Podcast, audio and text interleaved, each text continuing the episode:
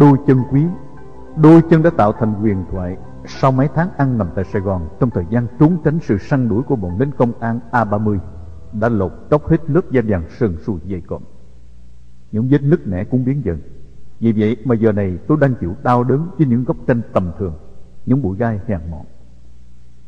Những đồ tranh trùng điệp dày đặc Làm cho tôi nhớ là những ngày đi cắt tranh Với từng hàng người nhễ nhại, Dưới cơn nắng hừng hực bốc lửa gian chút rút rỉa với những cụm đế lát ẩm mốc để móc tranh. Gai nhọn và cảnh đế sắc bén đã cắt cứa đâm nát da thịt. Đói khát hợp cùng với nắng làm run rẩy những đôi chân xương xốc những cánh tay xả rời. Nhưng chiếc liềm vẫn ráng liếm xoèn xoẹt liên tục trong cơn chập chờn mê thiếp của thần trí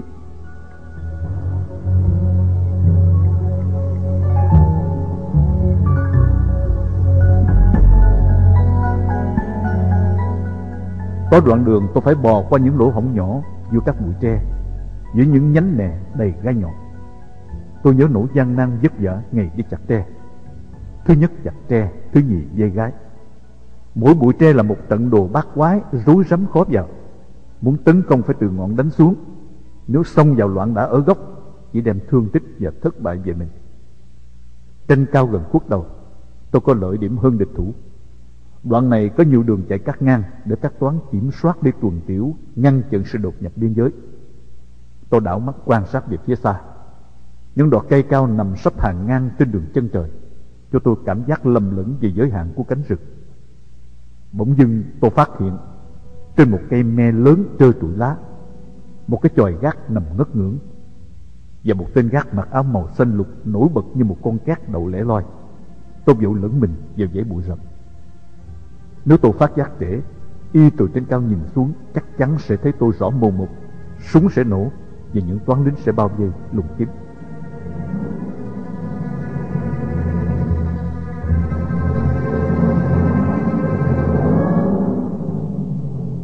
Tôi nằm xuống nghỉ Và trận đoàn tra tấn của kiến Đã có ảnh hưởng hành hạ tôi trở lại. Tôi lên cơn nóng sốt Và tới chân trái Quảng từ bắp dế đến trái chân. Vết kiếm cắn đã sưng lên làm độc. Tôi không duỗi chân thẳng được nữa. Thật khốn khổ. Đang đi yên lành. Thế mà vừa nằm xuống một chốc, Thay vì khỏe ra, Chân tôi lại trở chứng một cách nguy hại.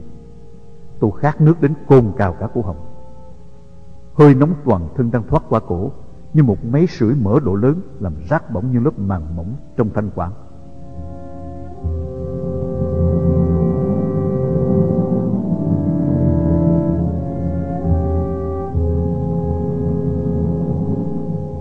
Từ chiều tối hôm qua Sau khi bơi qua sông đến giờ phút này Đã 40 giờ liên tiếp. Tôi đi không hề nghỉ Đã nhịn đói gần 3 ngày đêm. Trên đường đi Tôi cố lục lọi những lon, thùng, bịch ni lông vứt bừa bãi Mong tìm một chút nước cạn còn thừa sót. Người đã khô nước nên đi giữa nắng Và đi nhiều giờ Vẫn không hề có một giọt mồ hôi. Tôi nghĩ đến giải pháp uống nước tiểu Như vẫn thường nghe nói. Tôi bẻ một ngọn lá lớn làm phễu chứa nước tiểu. Chút nước tiểu vàng sẫm hiếm hoi nhớ đặt lại. Vừa đến cổ, đã nôn quẹ ra ngay. Tôi ráng nuốt xuống một ngụm nhỏ, Chờ xem phản ứng của cơ thể. Cái mùi nồng, Cái vị đắng đặc biệt đó Vừa đột nhập vào trở lại, Đã bị chẩn đứng tại cổ. Hình như cơ thể đã lên tiếng phản đối. Cái đồ cặn bã dơ bẩn kia ta đã kinh tởm, Đã tải ra. Tại sao giờ lại trở ngược vào ngõ này? Thế là gan tim phèo phổi ung ung quặn mình Dùng sức đẩy lên. Sức nuốt xuống và sức đẩy lên dằn co nhau tại yết hầu. Và bỗng ựa nước tiểu cung đàm giải bị bắn giọt ra. Tôi nằm ôm lấy cổ, hối hận. Ước gì tôi được khác như hồi nãy. Một cái khác bình yên như con cá nằm lặng lẽ trên cạn chờ chết. Cái khác hiện tại thật là hung bạo. Nó quằn quại, bức sức như kẻ đó uống nhầm thuốc độc. Và giờ này bị thuốc độc tông phá.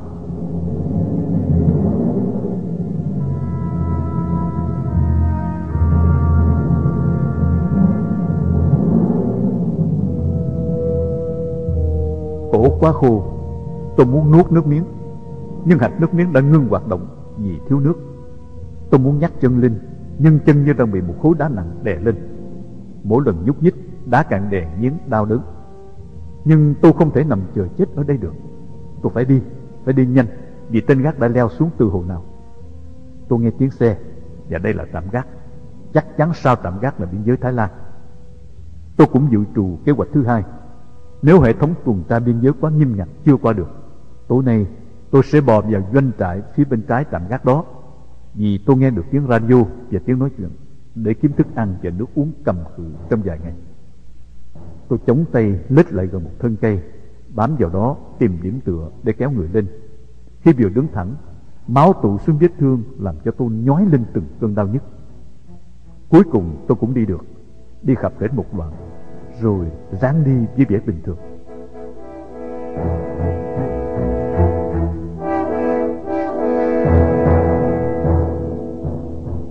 Có một đoạn đường cắt ngang, dọc đường có dây điện thoại.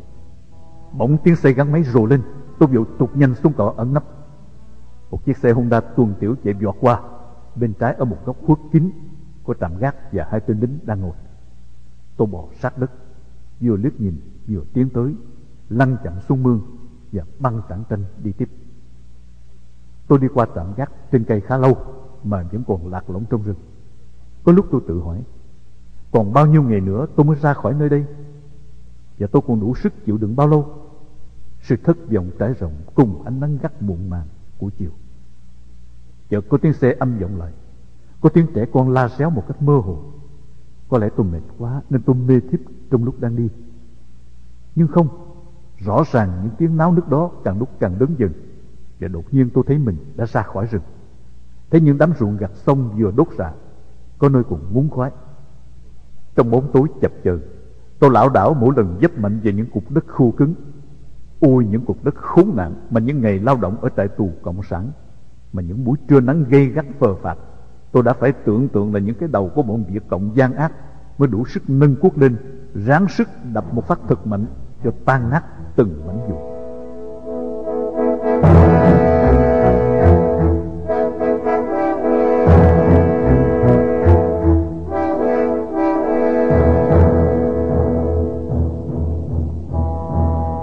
đến Aranyappatek, tỉnh địa đầu của Thái Lan.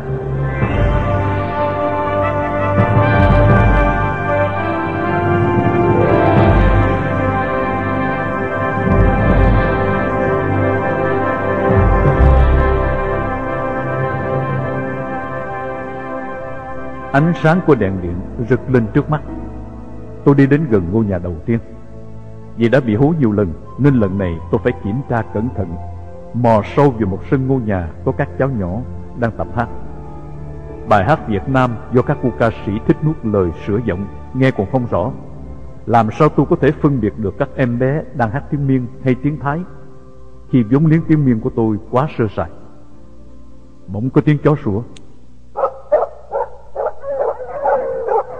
Một con sủa rồi nhiều con sủa theo, làm tôi phải thúi lui trở ra và ấn mình cạnh mép bờ ruộng. Hai người du kích nghe tiếng chó chạy ra, Đứng trên đường quan sát ngay trên đầu tôi Và soi đèn pin xuống thửa ruộng, Bước qua trên người tôi Để xuống ruộng Và đi thẳng tới trước. Tôi bò theo nắp ruộng đến vị trí khác.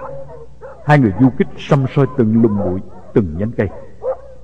Tôi tin là mình đã tới đất Thái, Bởi vì sáu bảy năm sống dưới chế độ Cộng sản những người dân nghèo khổ đã phải ăn tất cả những thứ gì có thể ăn được.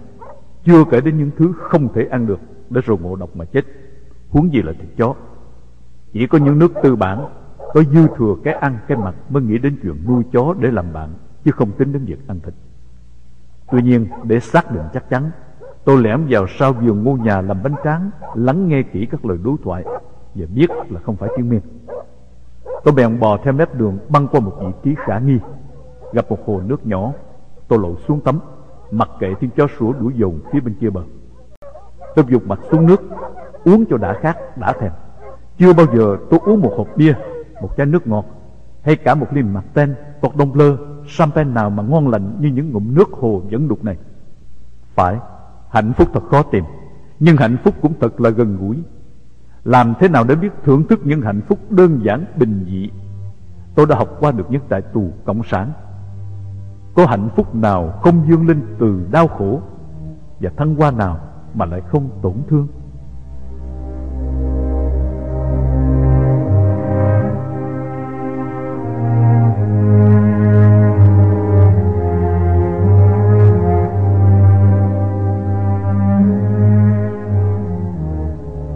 Tôi đi ra đường cái quan và gặp lại đường dày xe lửa. Hai bên đường nhiều ngôi nhà xinh xắn tiện nghi với ánh đèn sáng rực đằng xa. Tôi nghĩ đến chợ trời biên giới và tiến bước về hướng đó. Tới nơi tôi gặp một chiếc cầu và một nút chặn của cảnh sát soát giấy. Tôi đành quay trở lại, định kiếm chợ trời để ăn uống, mua một bộ quần áo, đủ ít tiền để sáng mai tìm đường đi Bangkok. Gặp con đường quốc lộ sẽ làm hai nhánh, tôi phân dân lựa chọn. Đã đến một nước tự do, tôi có thể đi bộ, đi xe buýt hoặc xe lửa. Chắc chẳng ai bắt tôi, vì tôi là người vượt biên đi tìm tự do. Tôi nghĩ như vậy. Tôi định tìm người để hỏi đường. Tôi cứ ngỡ người Thái nào cũng nói được tiếng Anh. Nhưng khi gặp một bốt gác rộng đúc bằng xi măng, có cửa kính và có mặt bàn rộng, tôi leo lên nằm nghỉ, định ngủ một giấc. Bỗng có người đàn bà trong tiệm tạp hóa đi ra. Tôi vội chạy ra chặn đường hỏi bằng tiếng Anh. Người đàn bà bỡ ngỡ nên tôi hỏi bằng tiếng Miên. Dạ thưa bà, ở đây là Campuchia hay là Thái Lan vậy thưa bà? Bà ta trả lời bằng tiếng Việt. Thái Lan, mà cậu là người Việt Nam hả? Dạ, dạ thưa đúng rồi. Cậu định đi đâu? Dạ, tôi đi vượt biên tìm tự do. Trời ơi, cậu không biết sao? Mấy cách đây mấy tháng à 16 người Việt biên qua đây bị lính Thái bắt giết sạch Cậu trở lại Việt Nam ngay đi Nguy hiểm lắm Ủa sao kỳ vậy? Tôi là người Việt Nam thuộc chế độ tự do mà. Chúng tôi là đồng minh của Thái Lan Của Hoa Kỳ. Có lẽ họ giết bộ đội Hồ Chí Minh đó. Hồ Chí Minh đó, là thuộc phe Liên Xô Cộng sản. Tôi phải giải thích dông dài Bởi vì biết rằng những người Việt kiều lớn tuổi ở nước ngoài đã lâu năm Nhiều người đã quên tiếng Việt Và chẳng hiểu tí gì về tình hình đất nước. Cậu không phải là Việt Nam Hồ Chí Minh à? Nhưng ở đây người Thái họ ghét Việt Nam lắm. Cứ Việt Nam là họ giết ráo. Ủa? Những người vượt biên qua đây uh, Được ở trong trại tị nạn mà. Vậy những trại đó ở đâu? Hồi trước thì có. Giờ này họ dẹp hết rồi. Họ không cho tị nạn nữa. Dạ. Dạ thưa bà Có gì cho tôi ăn chứ? Ừ, Tôi nhịn đói đã ba bốn ngày rồi. À, Cậu đi theo tôi Nhưng nhớ đi cách xa xa. Coi chừng họ thấy là phiền phức Nguy hiểm cho gia đình tôi. Dạ à, tôi tôi sẽ cẩn thận. Người đàn bà nhìn trước ngó sau Tỏ vẻ sợ sệt. Tôi vừa vào nhà Bà Diệu khép ngay cửa lại. Ngôi nhà nhỏ nhưng thật đẹp mỹ thuật. Trên giường có một người đàn ông đang ngủ. Bà đánh thức ông ta dậy Và nói gì đó. Người đàn ông nhìn tôi bỡ ngỡ. Chồng tôi á, là người Thái Tôi cũng thường đi buôn giải Theo đường cậu đi qua đó. Phải đút lót nhiều tiền Nhiều trạm mới qua được. Làm sao cậu đi qua đó Mà họ không phát giác được? Hay thật Lính gác đầy dãy khắp biên giới. Bà dọn ra một mâm cơm Với năm món thịnh soạn. Tôi hỏi. À, Thưa bà à, Đồ cúng Tết đó hả bà? Đâu có Đồ ăn thường ngày thôi. Và bữa nay là ngày mấy Tết rồi hả cậu? Dạ, dạ bữa bữa nay là tối giao thừa. Tết nhất đối với một số người Việt ở hải ngoại lâu năm đã không còn ý nghĩa gì nữa. Họ không thể giữ những thủ tục rườm rà đó nữa, vì họ là người Việt duy nhất trong nhà, trong xóm. Tôi tưởng mình sẽ ăn thật nhiều để bù lại những ngày đói khát vừa qua. Vậy mà mới hai chén, tôi không thể nào nuốt thêm được nữa. Đang ngồi nói chuyện Chợt có một cô gái chừng 18 tuổi Thật xinh đẹp đi vào khi đi ngang tôi cô khom người xuống Chào thật lễ độ. Sự cung kính giống như một người mộ đạo Đi qua một nơi thờ kính quá trang nghiêm. Tôi phải đổ chỗ ngồi Tránh gần chỗ đường đi. Bởi cô bé mỗi lần đi qua Lại phải gặp mình xuống một cách quá đáng. À, Thưa bà Tôi có thể ngủ nhờ đêm nay được không? Chết! Không được đâu. Ở đây tụi an ninh đông lắm Nguy hiểm lắm Người đàn bà lấy cho tôi một bộ quần áo tây hay quần mới và đẹp. Cậu thay đồ đi. Mặc đồ đen dơ giấy đó ra đường, Người ta bắt ngay. Đây, tôi biếu cậu ít tiền. Tôi sẽ đưa cậu xuống một cái chùa Để cậu trú đêm. Cậu phải cẩn thận, Nếu không người ta sẽ ra nghi ngờ. Việt Kiều ở đây bị kiểm soát chặt chẽ. Đi đâu cũng phải xin giấy tờ hết á. Người con gái đẩy chiếc xe Honda Scooter ra. Cô ta lái xe, Bà mẹ ngồi giữa Và tôi ngồi sau cùng. Đêm thật lạnh, Đường vắng vẻ. Mùi thơm con gái được ướp bằng hương hoa của các loại xà phòng nước hoa đắt tiền, Theo gió tràn ngập khứu giác, Làm tôi đê mê ngây ngất.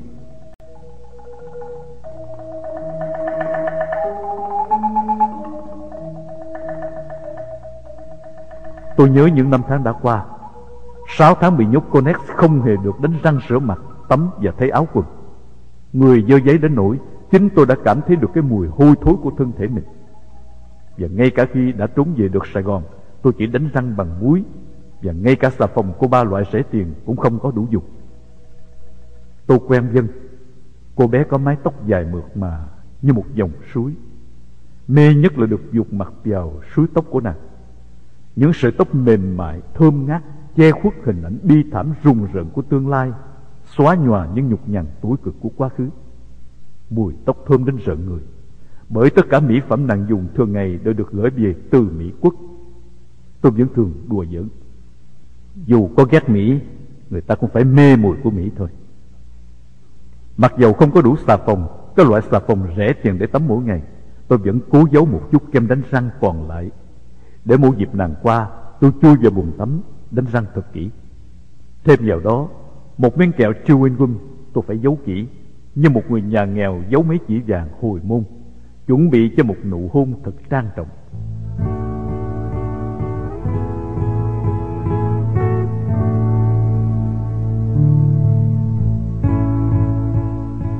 Phải ở trong hoàn cảnh thiếu thốn cùng cực Thiếu vệ sinh cùng cực người ta mới biết thưởng thức và trân trọng cái mùi kem, mùi xà phòng rất thông thường và rất tầm thường tại các nước tư bản giàu có.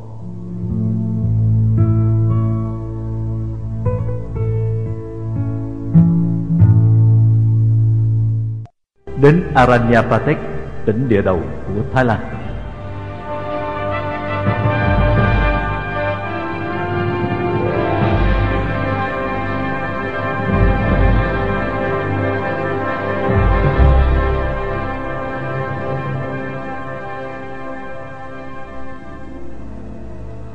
Chùa ở trong một vườn cây rậm mát. Tôi chờ bên ngoài. Rồi sau đó được đưa vào một phòng nhỏ Gần cạnh chánh điện để nghỉ ngơi. Trời tối Tôi không nhìn được bao quát ngôi chùa. Nhưng tiếng tụng kinh và mùi hương trầm phản phất lại Đưa hồn tôi phiêu diêu tới vùng đất thanh tịnh, yên bình, thoát tục. Tôi trùm mình phủ người Và có cảm giác như mình đang nằm trong cổ quan tài. Và ngoài kia Các sư cụ đang làm lễ cầu siêu an táng mình. Tôi đang chết để rồi thoát thai và tái sinh trở lại kiếp con người sau nhiều năm bị Cộng sản tước bỏ danh vị làm người. Tôi có cái cảm giác của một người chết, biết mình đang chết, biết mọi chuyện đang xảy ra quanh mình, biết mọi lễ nghi đang chuẩn bị cho mình. Và tôi cầu nguyện và tôi tri ân Thượng Đế về những hồng phúc đã nhận được.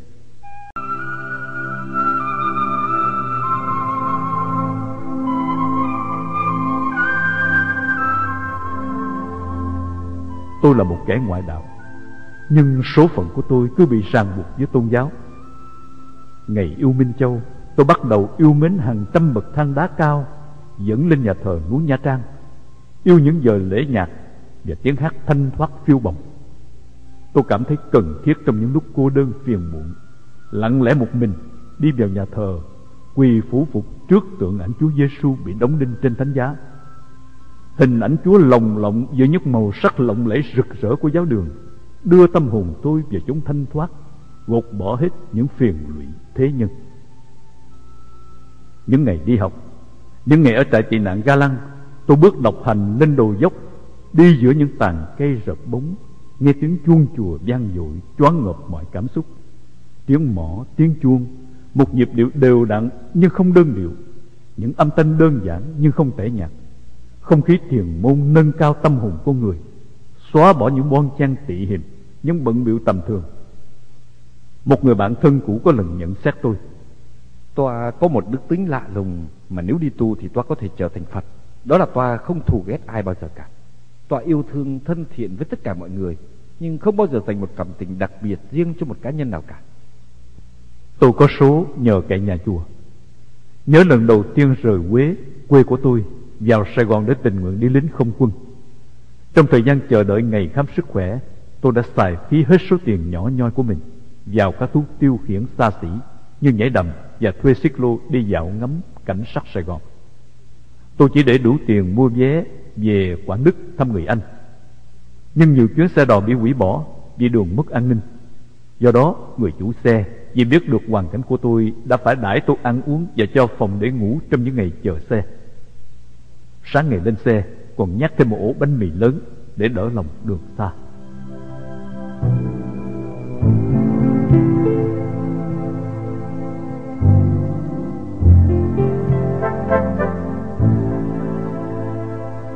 Năm 1964, thời kỳ một cuộc tranh chấp giữa quân lực Việt Nam Cộng Hòa và Việt Cộng còn ở giai đoạn tương đối êm dịu. Lúc ban tối, Việt Cộng trở về bắt dân phá đường đắp mô để chặn đường tiếp tế. Sáng hôm sau, binh sĩ Việt Nam Cộng Hòa yêu cầu dân phá mô sửa đường để cho xe cộ lưu thông. Ngày phe quốc gia, đêm phe cộng sản, dân chúng thôn quê một cổ hai chồng, chẳng có quyền theo ai chống ai. Xe bị kẹt đường, tôi phải theo đám hành khách chuyển sang phương tiện khác, đó là xe lam chạy băng đồng. Vì không có tiền, cho nên mỗi lần đi tôi phải chờ xe bắt đầu chạy mới bám xe, leo lên nóc xe ngồi. Và đến khi xe gần tới bến, tôi lại phải phóng từ nóc xe xuống đất để khỏi phải trả tiền. Đường lắc dằn sóc mạnh, tôi chịu thân người trên hai tay. Phần để khỏi té văng xuống đất, phần không gây tiếng động làm cho người tài xế lưu ý. Ba lần nhảy xuống xe ở tốc độ nhanh và trong tư thế không thích hợp, tôi suýt bị trật giò và toàn thân đau ê ẩm. Không may chặn xe cuối cùng, tên tài xế xe đò đi tới bến xe lam để đón khách nên thấy được chuyện đi cọp của tôi. Y cương quyết từ chối, không cho tôi leo lên chiếc xe đò duy nhất để đi về Quảng Đức của anh ta. Chờ y chạy, tôi lại bám vào sau xe. Nhiều lần ngừng lại đuổi không được, tên khách lì lợm, không tiền. Anh ta bèn báo cáo với một tên du kích Việt Cộng đang gác tại bến cát. Dùng bến cát thời đó là chiến khu quan trọng nhất của Việt Cộng. Đồng chí Việt Cộng ăn có với đám tài xế xe đò, bắt tôi xuống xe. Đây là lần đầu tiên tôi thấy Việt Cộng bằng xương, bằng thịt. Cảm tưởng đầu tiên là sự khôi hài bởi vì võ khí trang bị của họ thật là thô sơ so với những lời tuyên truyền khoác lác rẻ tiền của họ.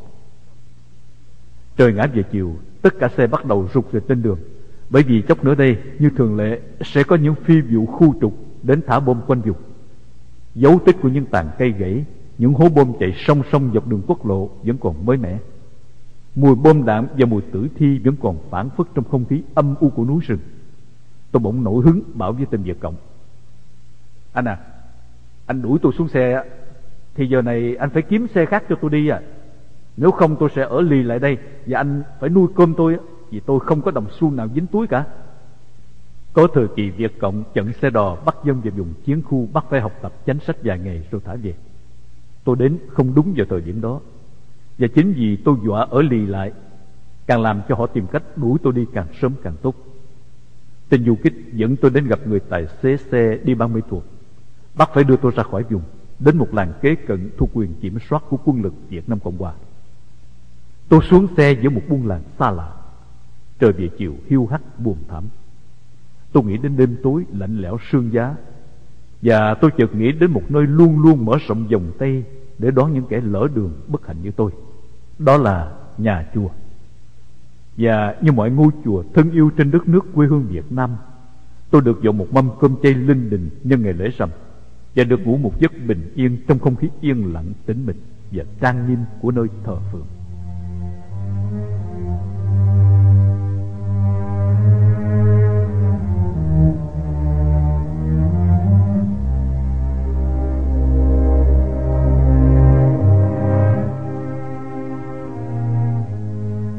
Sáng hôm sau Chờ mãi không thấy người ân nhân ghé lại Hơn nữa Những chú tiểu đồng và sư cụ trong chùa Đã có vẻ e ngại và nghi ngờ người khách lạ. Vì thấy chân của tôi bị thương Đi lại khó khăn. Tôi đành chào từ giả họ Rồi đi ra đường Đón một xe Honda thồ và hỏi Anh ơi uh, Có tòa đại sứ Mỹ hay là hội hồng thập tự quốc tế ở đâu đây không anh? May quá Người tài xế biết tiếng Anh trả lời. Tòa đại sứ Mỹ ở Bangkok Ở đây có ICRC Tôi hỏi giá cả, Và thấy mình chỉ đủ tiền đến ICRC Thay vì đi Bangkok, Nên lên xe và đến nơi không dự định trước, Bởi vì vết thương chiến cắn đã nhiễm độc nặng nề. Trong cuộc phỏng vấn, Tôi khai rõ mọi chi tiết Trừ việc gặp người đàn bà để đêm ngủ lại trong chùa.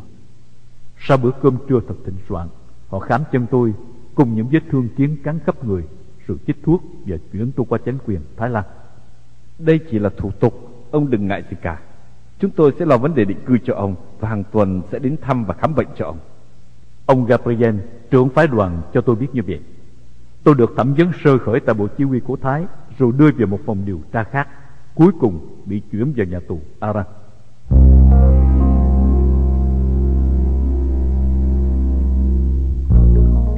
Vậy là sau 7 năm tù tội vượt ngục gian khổ Tưởng rằng mình đã đến được ngưỡng cửa của tự do Tôi lại bị nhốt vào tù. Số phận của tôi thật là bi đát. Tôi bị bệnh suốt một tháng, Và thời gian nằm trăn trở trong tù.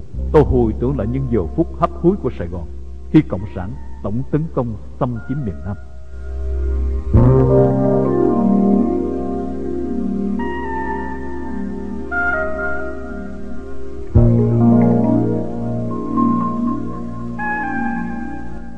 Phi vụ cuối cùng.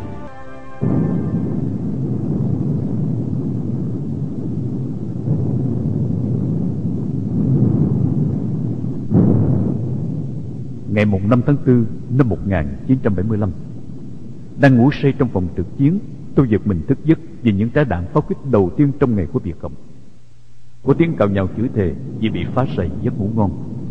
Có kẻ kéo lại chiếc mền xô lệch Trùm bó người như một đòn chả Tiếp tục ru cơn ngủ nước. Pháo kích chỉ là chuyện thường tình đối với giới lính tráng. Một lịch sử 4.000 năm chiến tranh Từ đánh Tàu, Tây, Nhật rồi Cộng sản. Đã sinh ra trong máu người dân Việt một loại kháng tố Bỗng nhiên chuông điện thoại reo in ỏi Như bị dí một điếu xì gà đang cháy đỏ vào chân Tôi nhảy chổm về phía điện thoại Chỉ có tiếng nói của nhiệm vụ mới đủ sức trấn áp cơn buồn ngủ Và cơn giá lạnh dây rứt da thịt buổi sáng Alo, Lý Tống tôi nghe đây Chào Hitler, tôi rất tiếc đã quấy rầy bạn quá sớm. Bạn cho một phi tuần cất cánh ngay. Chi tiết nhận sau trên tần số phòng rào. Ok, tôi rõ.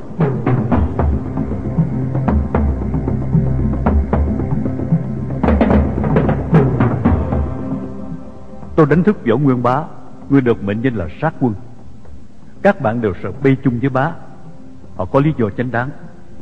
Sau phi vụ trở về một mình Để là sát người Winman trên trận địa Bá đã dẫn hai Winman khác Bay close formation Đâm đầu vào núi chết không còn tìm thấy chút thịt da. Bá thoát chết trong đường tơ kẻ tóc. Trở về biên hòa, Phi cơ hết xăng rớt ngoài đầu phi đạo Trong một buổi chiều giông gió cuồng loạn. Phi đoàn chuyển bá qua phi đội bay test Vì mọi người đều từ chối bay chung với bá. Trận chiến càng ngày càng ác liệt, Sự thiếu hụt phi công càng trầm trọng. Tôi tình nguyện dẫn bá đi, Tôi tự tin và tôi muốn giúp bá vượt qua cơn khủng hoảng tinh thần. Chúng tôi chạy vội ra phi cơ, Giày chưa kịp cục dây, Áo bay còn bên ngực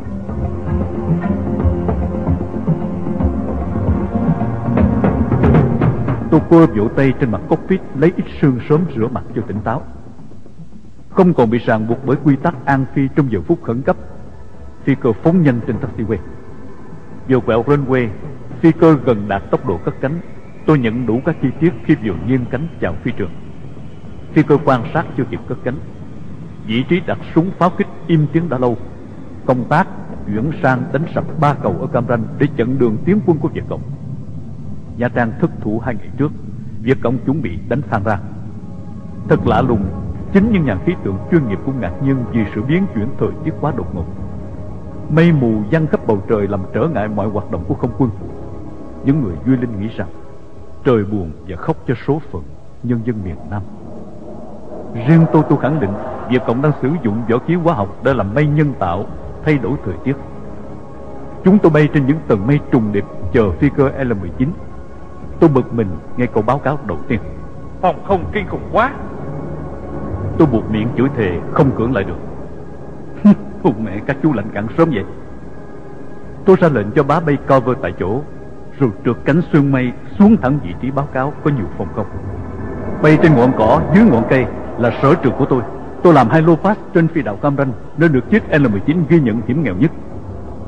Đâu phòng không đâu? Bạn thấy tôi không? Ráng bình tĩnh chút xíu chứ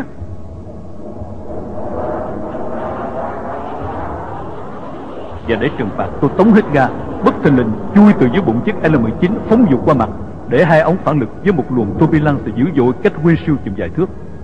Trò đùa giỡn này được đối cấm Vì có thể làm phi cơ bạn bị stall Một tai nạn nguy hiểm. Tôi bắt đầu trở về mục tiêu chuẩn bị đánh bom. Tôi ra lệnh cho bá tiếp tục ở chơi trên mây. Tôi biết rằng bắt bá xuống dưới trần mây 1.500 đánh bom Là một điều đau khổ nhất của bá. Những hình ảnh chết chóc thê thảm đã đóng một dấu ấn quá sâu đậm vào đầu óc bá. Trong cặp mắt bá Nỗi kinh hoàng vẫn còn phản phất chưa nguôi. Sau khi đánh xong tôi sẽ cho bá xuống làm một phát. Thế là ổn. Đồng bào di tản chạy quá đông trên đường, trên cầu. Tôi không thể vô trách nhiệm đánh mưa Để gây thiệt hại cho dân chúng.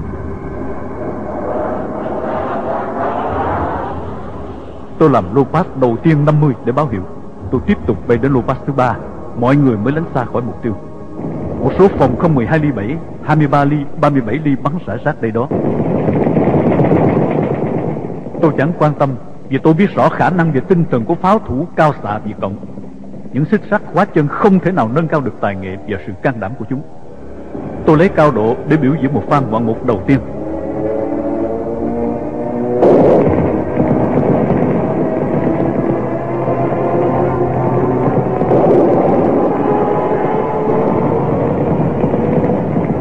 Thật hoàn toàn bất ngờ, Một cú đấm tàn bạo dữ dội của một cái quả tiễn tầm nhật SA-7 đã cắt đứt đôi phi cơ tại ống thoát phản lực Phần thân và đuôi tung mạnh, rơi lả tả như những chiếc lá vàng Tốt biết quay cuồng lồng lộn những đùng khói và tiếng réo sôi giận dữ của lửa.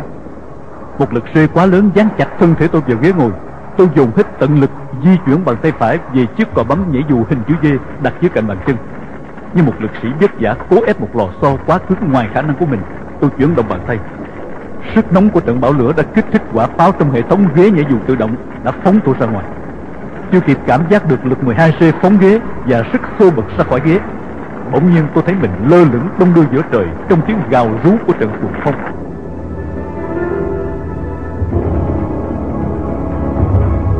Đằng xa, mặt biển thấp thoáng bạc ngàn.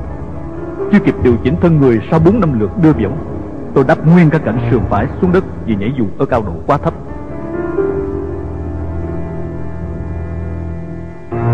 Vội vã luồn tay chân ra khỏi các sợi dây an toàn. Thay vì mở khóa, tôi bắt đầu chạy về hướng an toàn rầm rập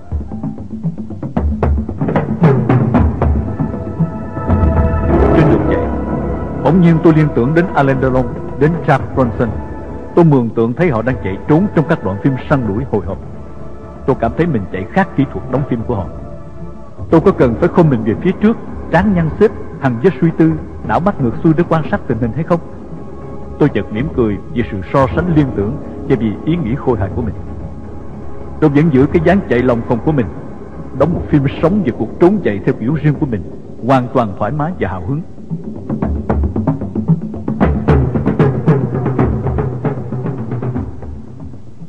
Tôi chui vào đám rừng mía dày đặc, nằm xuống, lười biếng, nhàn nhã, cắn từng khúc mía ngọt ngào.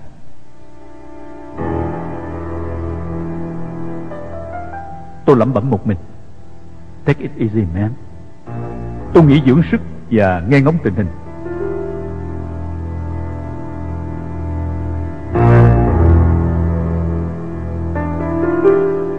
Bỗng có tiếng gọi nhỏ, Vừa khẩn trương, vừa thân thiết. Anh Phi Công ơi, Anh mới đây đâu rồi? Anh Phi Công ơi.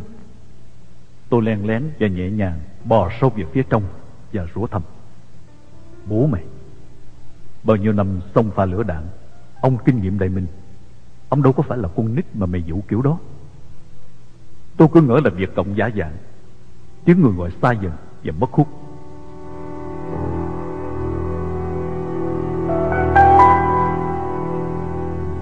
Bỗng một chiếc trực thăng từ Phan Rang xuất hiện. Phi cơ bay về phía tôi Và đảo nhiều vòng quan sát, Đến giờ phút này tôi mới thấm nỗi đau của những kẻ hời hợt với sự an toàn của bản thân mình. Biết bao lần tôi bị thiếu tá xương trưởng phòng an phi, cằn nhằn vì không chịu mang áo lưới. Tôi còn coi thường không thèm lãnh cả súng p 38 khi đổ về phan rang. Tôi tự biện hộ. Ông thề sẽ chẳng bao giờ nhảy dù. Nếu chúng mày bắn đứt cánh, ông sẽ bay bằng một cánh trở về phi trường đáp đẹp tôi ỷ vào cái thiên tài bay bổng của mình. Và giờ này, ước gì chỉ cần có một tay khoái, không cần flare tín hiệu theo radio tôi đã thừa phương tiện để đánh dấu vị trí của mình.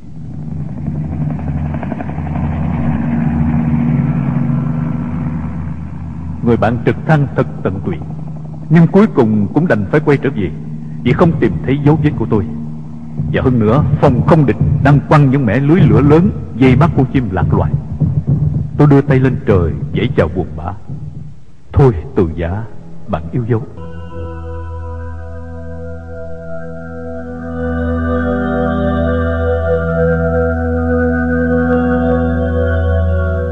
Xuyên qua những cụm khói tử thần. Tôi lặng lặng nhìn theo cánh chim bạn Cho đến khi mất hút ở phương trời phan rang thân thương. Niềm hy vọng cuối cùng đã tan vỡ. Tôi biết rằng, Từ giờ phút này, Tôi chỉ còn một mình Với những hiểm nguy chồng chất.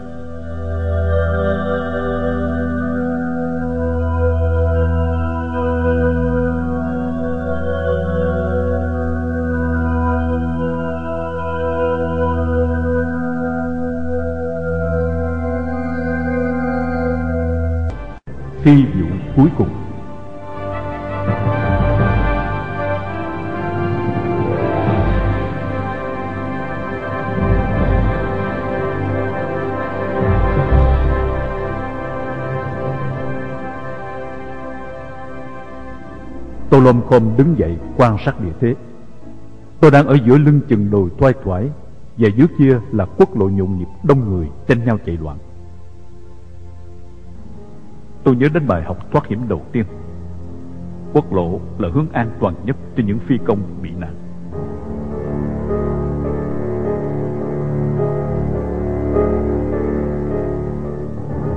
Tôi vạch kế hoạch. Tôi sẽ đi len lỏi giữa các bụi mía. Để đến gần đường ray xe nữa, Tôi sẽ băng qua một quảng đồng trống trải Và tiến về một ngôi nhà nhỏ đầu tiên Nằm lẻ loi tách biệt khỏi khu xóm nhà lúc nhúc. Lại thêm có một điều để tiếc nuối. Ôi, cuộc đời cứ thế mà tiếp tục Để mỗi ngày ta lại khám phá ra một điều mới lạ Để tiếc nuối. Ước gì tôi có được một cái quần sọt và một áo thun. Tôi thuộc loại người đơn giản quá. Trong chiếc áo bay đầy phù hiệu lộng lẫy hoa què. Chắc chắn những thiếu nữ mộng mơ Đã dệt bao nhiêu huyền thoại, Bao mối cảm tình thầm lặng đắm say. Nhưng ở trong đó, Dưới chiếc áo bay lập dị đó, Tôi chỉ dành một ân sủng duy nhất cho chiếc mini slip được phép đào bồng. Và đôi lúc vỗ vã, Tôi còn bỏ quên người bạn bé nhỏ đó. Không thể tổng ngòng đi giữa thanh thiên bạch nhật, Tôi đành phải mặc bộ đồ bay đặc biệt Và trở thành mục tiêu lồ lộ Cho những cặp mắt rình rập theo đuổi.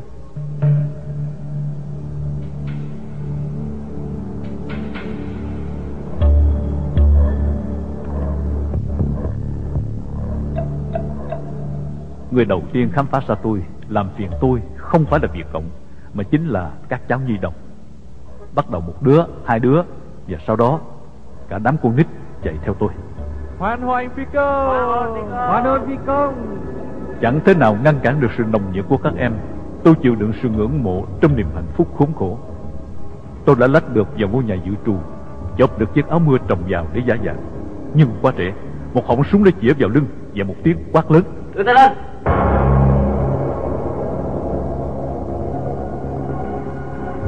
Người bắt tôi là một anh du kích già Nhưng vẫn còn gân guốc Tôi quay lại và bị đánh một bắn súng vào đầu. Chưa từng có một phi công nào sống sót Sau khi đã lãnh nguyên một trái quả tiễn SA-7 Vậy mà tôi xuống đất an toàn Không sụng một sợi lông. Giờ đây là chính anh du kích già Làm tôi rơm rớm máu. Có tiếng phản đối của dân chúng. Làm gì đánh người ta vậy? Lại có tiếng thì thầm Hồi nãy em đi kiếm anh, Kêu anh quá trời, anh nghe thấy không? Vừa thấy anh chạy tới là anh biến mất. Nếu gặp giờ này em đã đưa anh đi trốn tới đâu rồi? Tôi lặng lặng nghe Và lặng lặng đau đớn.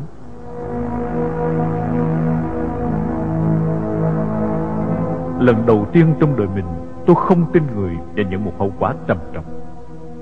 Tôi đã phải trả một cái giá đắt đỏ Cho một kinh nghiệm sống Bằng 6 năm tù tội. Trong tù Tôi bắt đầu làm quen với ngôn ngữ cộng sản, Cách sử dụng từ ngữ Một cách biểu lộ ý nghĩa. Ôi làm sao Việt Cộng lại có được tiếng kêu thiết tha kia, Ngọt ngào kia, Dù là một diễn viên thượng thặng trên sân khấu?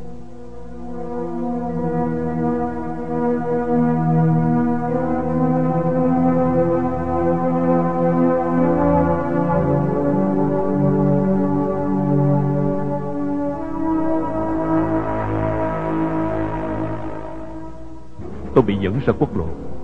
Giữa một mình anh du kích già lẻo đẻo theo sau. Tôi bỗng phóng chạy Khi thấy một chiếc xe lam chở đồ đạc chạy tới. Tôi tóm hụt thành xe vừa quá trễ. Một chiếc Honda Đam vừa chờ tới Tiếc thay lốp xe sau bị xẹp. Tay du kích già bắt kịp hăm dọa. Chứ chạy nữa tôi sẽ bắt. Cũng vừa lúc chiếc xe đó ngụy trang Có nhiệm vụ lùng kiếm tôi chờ tới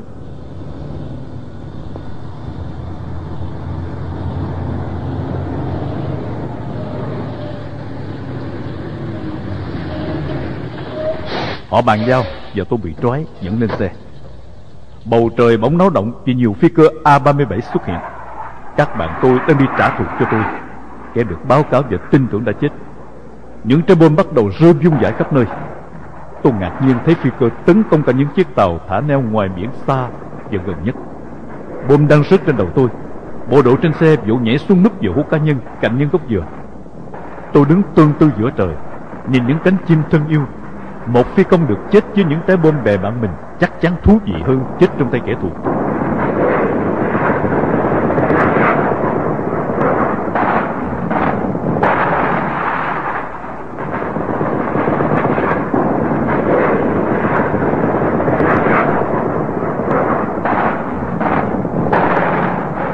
tiếng mảnh bom xé ngang tay và đột vừa trước mặt bị tiện đứt đổ xuống, một tên việt cộng chạy ra chộp tay tôi, kéo vào nơi trú ẩn Tôi đi lừng khừng ngắm nhìn trận địa pháo nhã đạn.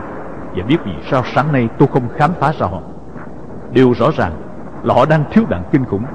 Cuộc tiến công quá dễ dàng, quá nhanh Đã làm cho bộ phận tiếp tế không đáp ứng kịp. Tôi quan sát cách họ bắn máy bay để thấy rằng Bắt chim trời cá biển không phải là chuyện dễ. Chỉ có quả tiễn tầm nhiệt là đáng ngại Vì nó quá hiện đại. Còn khả năng của người, nhất là của người cộng sản Thì quá hạn hẹp.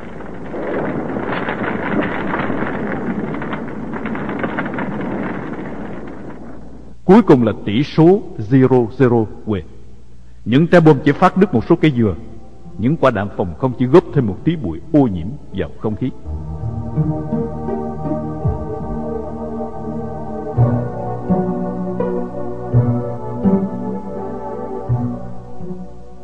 Cuộc tranh cãi bắt đầu gây gắt. Các loại pháo phòng không đang tranh công với nhau. Anh 12 ly 7 khẳng định đã bắn rơi đi tống anh 23 ly, 37 ly cực lực bảo vệ chiến công của mình. Tôi cười thầm nghĩ đến xạ thủ SA-7 nằm lăn lóc trên sườn đồi. Anh ta sẽ điên tiết khi chiến công mình bị các pháo bạn tranh giành cấu xé. Tôi nghĩ đến đoạn đấu khẩu trong cuốn truyện Dùng trời viết về không quân Bắc Việt do Hà Nội xuất bản. Thủ trưởng pháo binh nói đùa với thủ trưởng không quân. Nếu mà một ngày nào bị đông cạn, chắc là tất cả chúng ta đều vào tù giáo trọi cậu. Vâng, không có gì dễ dàng cho bằng báo cáo đã hạ được nhiều phi cơ địch, Và tất cả đều rơi xuống Biển Đông.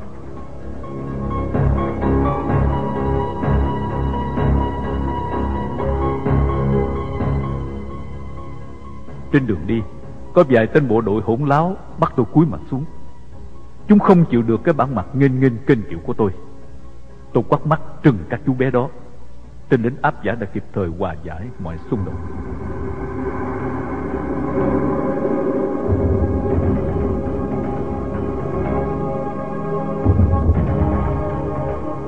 Chúng dẫn tôi ra đường Tập hợp dân chúng để làm tòa án nhân dân.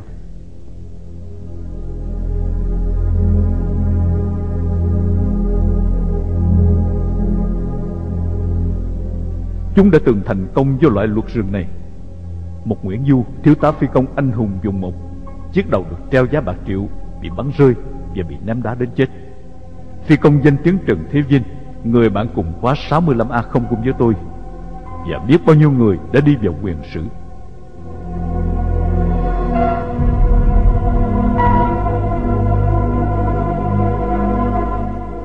Nhưng rõ ràng, lịch sử không được lặp lại tại đây, Nơi thành phố Duyên Hải đầy thân thuộc này.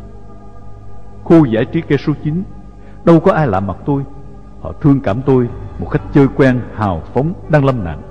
Một chiến sĩ đang bị sa cơ những tên cò mồi lăn xăng chạy đi chạy lại hò hét khích động Nhưng chẳng ai thèm hưởng ứng. Cuối cùng chúng chỉ thành công trong một cuộc giàn cảnh. Vài tên nhảy vào đè tôi xuống xỉa xoái chửi bới. Lúc đầu tôi nhẫn nhục để làm nổi bật sự tàn bạo giả man của Cộng sản. Nhưng nửa chừng đổi ý Tôi dùng đứng dậy Quắt mắt nhìn chúng Và nhổ nước miếng vào mặt tên đạo diễn thô bỉ. Khán giả khoái chí cười ồ. Vì vậy, thay vì ném đá tôi, họ lại ném thuốc lá, bánh ngọt và các loại quà khác.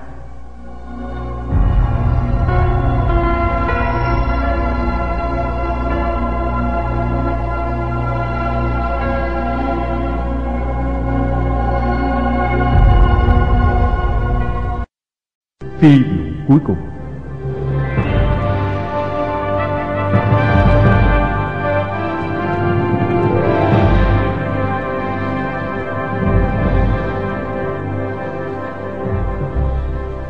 Tôi được đưa lên đèo Ruri, Trời nửa đêm sương mù lạnh lẽo Tầm nhìn xa không quá mười thước.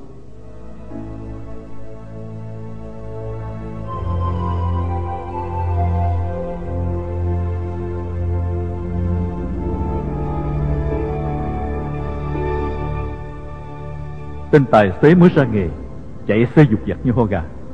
Tôi tính lừa thế Đánh cái đầu vào mặt tên ngồi bên cạnh. Đứng dậy dứt một cú đá vào cổ tên tài xế trước mặt là xong. Thật dễ dàng trên một chiếc xe Jeep mui trần. Nhưng xe bỗng ngừng ở một tạm gác. Tôi ngồi ngoài xe giữa đêm sương giá. Núi sừng âm u tâm tối Đang chứa đựng một âm mưu sâu hiểm.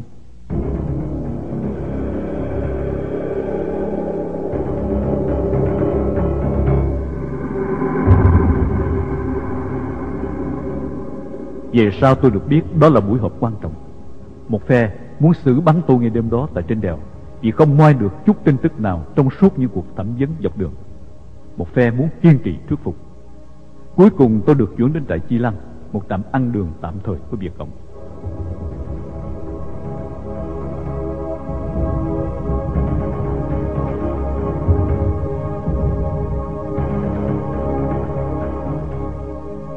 Lần đầu tiên tôi thấy được sự tác hại của các loại bom. Việt Cộng sợ nhất bom napalm và bom bi Bởi vì chất cháy lân tinh và các viên đạn nhỏ Không chừa một hố nắp cá nhân nào trong tầm sát hại của nó. Tại đây, một thủ trưởng đặc công và một thủ trưởng pháo binh thay phiên nhau thẩm vấn. Họ hứa hẹn và dụ dỗ tôi vẽ bản đồ phi trường Phan Rang. Anh sẽ được thả chết và được không quân cách mạng sử dụng.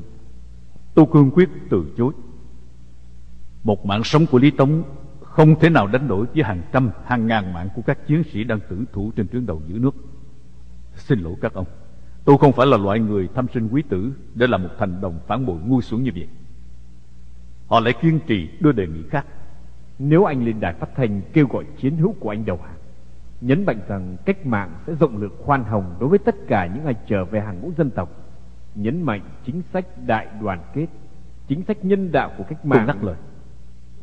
Thưa ông, có những con vật khi bị mắc bẫy cũng biết đánh tín hiệu để báo cho đồng loại tránh xa nơi đến bẫy. Là con người không lẽ tôi lại thua loài vật, dẫn dụ bạn bè chiến hữu vào cái bẫy nhân đạo hòa hợp giả hiệu của các ông sao?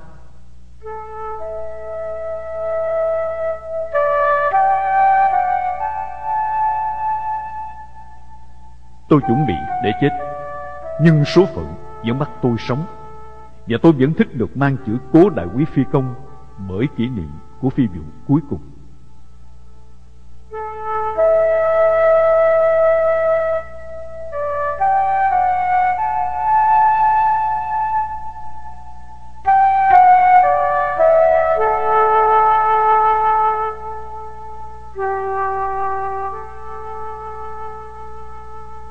Tôi được chuyển về suối dầu Những tay tội phạm và du đảng Nha Trang Như tới đen, thi bản đồ đều rủ rê tôi vượt nhà giam nhưng tôi quyết định ở lại với lý do tôi cần tìm hiểu chủ nghĩa cộng sản. Bao năm trời chiến đấu chống cộng, tôi chỉ biết về cộng sản qua các bài thuyết trình của khối chiến tranh chính trị hoặc thấy cộng sản bằng hàng thay ma la liệt với những trái bom tàn phá dữ dội của mình. Trừ lần gặp vài tên việt cộng tại bến cát cách đây hơn 10 năm, tôi chưa có một khái niệm nào về cộng sản. Tôi muốn biết rõ bộ mặt thật của cộng sản. Không như một số tù binh bạn Họ thù Cộng sản và thề không đá động đến một cuốn sách nào của Cộng sản. Nhưng tôi, tôi quyết tâm sẽ ngấu nghiến kỹ lưỡng Hầu hết sách thư viện có được. Phải nghiên cứu ưu khuyết điểm của chủ nghĩa Mác Lê Dùng chủ nghĩa Cộng sản để đả kích đệ tử của bác và đảng.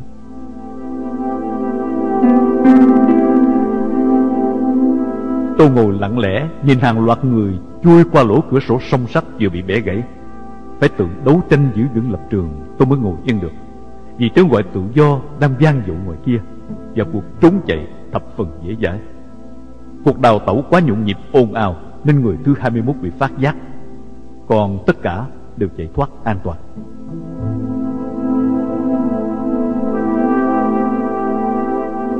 Tôi lại bị chuyển tại Tại đây có âm mưu của hổ, vượt ngục bằng cách đào sâu xuống nền nhà, Xuyên qua vườn ra ngoài hàng rào.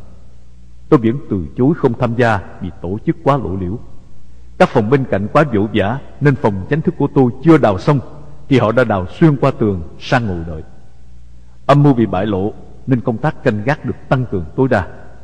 Một đêm, Một tay du đảng có tiếng là Hồng Thúi, Vừa bị bắt nhốt trong lúc đang phê xì ke. Chỉ vì đập cửa làm ồn, y bị một tên thượng cộng dí súng ngay vào đầu, bắn vỡ sọ chết tại chỗ.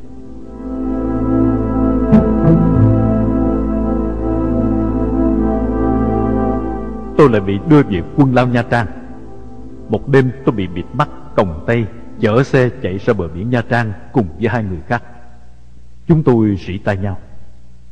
Chắc đi mò tôm quá. Bao nhiêu người đã được đưa ra bờ biển? Một bao bố, một cục đá lớn và một con người. Cột lại, ném xuống biển. Thật dễ dàng, chẳng hề tốn một viên đạn.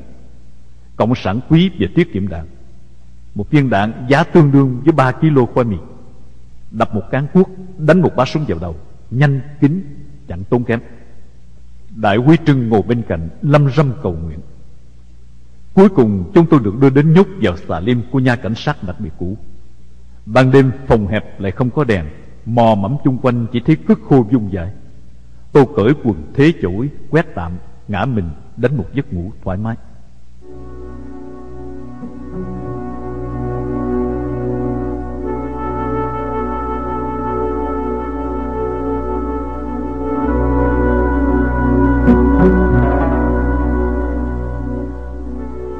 Xà Liêm thời trước chỉ nhốt một người Thời hạn tối đa là ba ngày Bây giờ chúng tôi hai người Kẻ nằm xuôi người nằm ngược Chật như nêm và nằm cả hàng tháng trời. Có những ngày nhà cầu bị nghẹt, nước ngập gần tới chỗ nằm. Đủ các loại phẫn, cục cứng hoặc bầy nhầy nhão nhạt, nổi lơ bều, thúi và ngột ngạt đến chóng mặt. Thế mà Cao Kỳ Sơn vẫn hát nhạc Trịnh Công Sơn, bố già Đại tá Như vẫn đem dép cao su nấu cà phê khói. Có những tay cai ngục lóc nhóc khoảng 15 tuổi, có những mụ cán bộ mập út nút như bao gạo chỉ xanh vì bị phù thủng, bắt chúng tôi phải xưng hô thưa ông thưa bà. Cũng chính tại đây Tiếng xe tăng T-54 hàng ngày ồ ạt tiến về Nam Nghiền nát tâm sự ngổn ngang của những con người thất thế. Tin Sài Gòn thất thủ Làm chúng tôi ngỡ ngàng thất vọng. Thế là hết.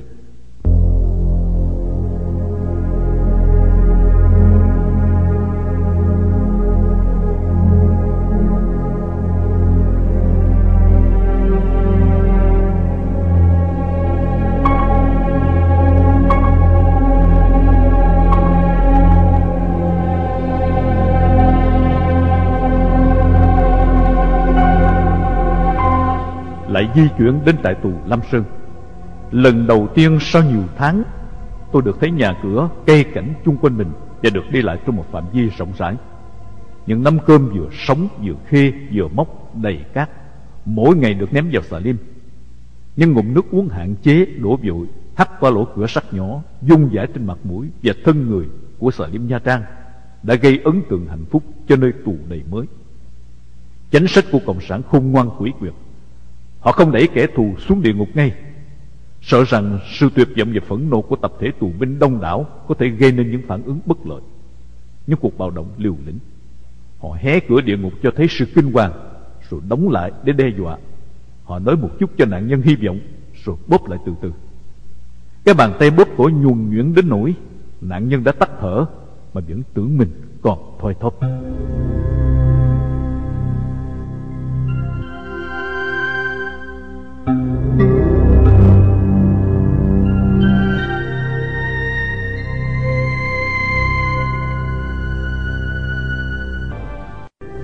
Đầu cuộc đời tù binh.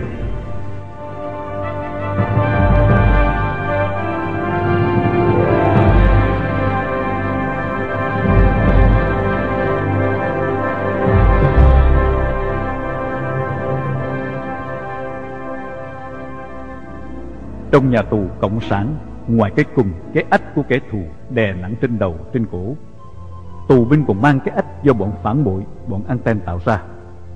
Những tư tưởng tiêu cực, bạc nhược Của những con người tham sống sợ chết Kỵ kỷ cá nhân, Đã làm cho không khí u ám của địa ngục trần gian Lại càng thêm tối tâm bi thảm Như một sương khói, Hình ảnh phản bội đáng ghê tởm nhất Và cũng là biểu tượng điển hình nhất Về những thủ đoạn gian ác của Cộng sản Trong kế hoạch chia đế trị Sơn khói đã gài bẫy đưa bạn mình đi trốn trại cho vệ binh bắn chết tại Lam Sơn và báo cáo với ác ý làm cho một tù binh khác bị siết cổ chết tại trại tù 53. Với một anten hoàng, tên thường dọa tù binh bạn bằng câu tuyên bố Sau lưng tôi có bác và đảng, ai chống tôi là chống bác, chống đảng, chống nhân dân. Tôi đã dùng bài bán đã học được để ca ngợi bác và đảng trong một buổi học tập quan trọng. Tiếp đến, tôi móc lò bác và đảng là cái gì linh thiêng tối cao nhưng tiếc thay là chỉ đứng sau lưng sau đít của trại trưởng kim nhà trưởng hoàng mà thôi thế là hoàng bị hạ bệ và suýt bị ăn đòn với một đại già kẻ chủ trương thuyết hàng tính luồn trung gây tinh thần đầu hàng hèn nhắc cho những người thiếu kiên trì can đảm. Tôi đã chửi xéo. À, tôi rất phục rất ngưỡng mộ cái phong thái hàng tính của anh. Anh đóng vai hàng tính còn xuất sắc hơn cả hàng tính nữa. Hàng tính thì chỉ luồn trong một người Còn anh anh luồn trong hết những thằng ngoại cộng sản. Tiếc rằng suốt đời anh chỉ giống hàng tính ở giai đoạn luồn trong Còn giai đoạn hàng tính làm anh hùng Thì chẳng bao giờ anh giống được hết.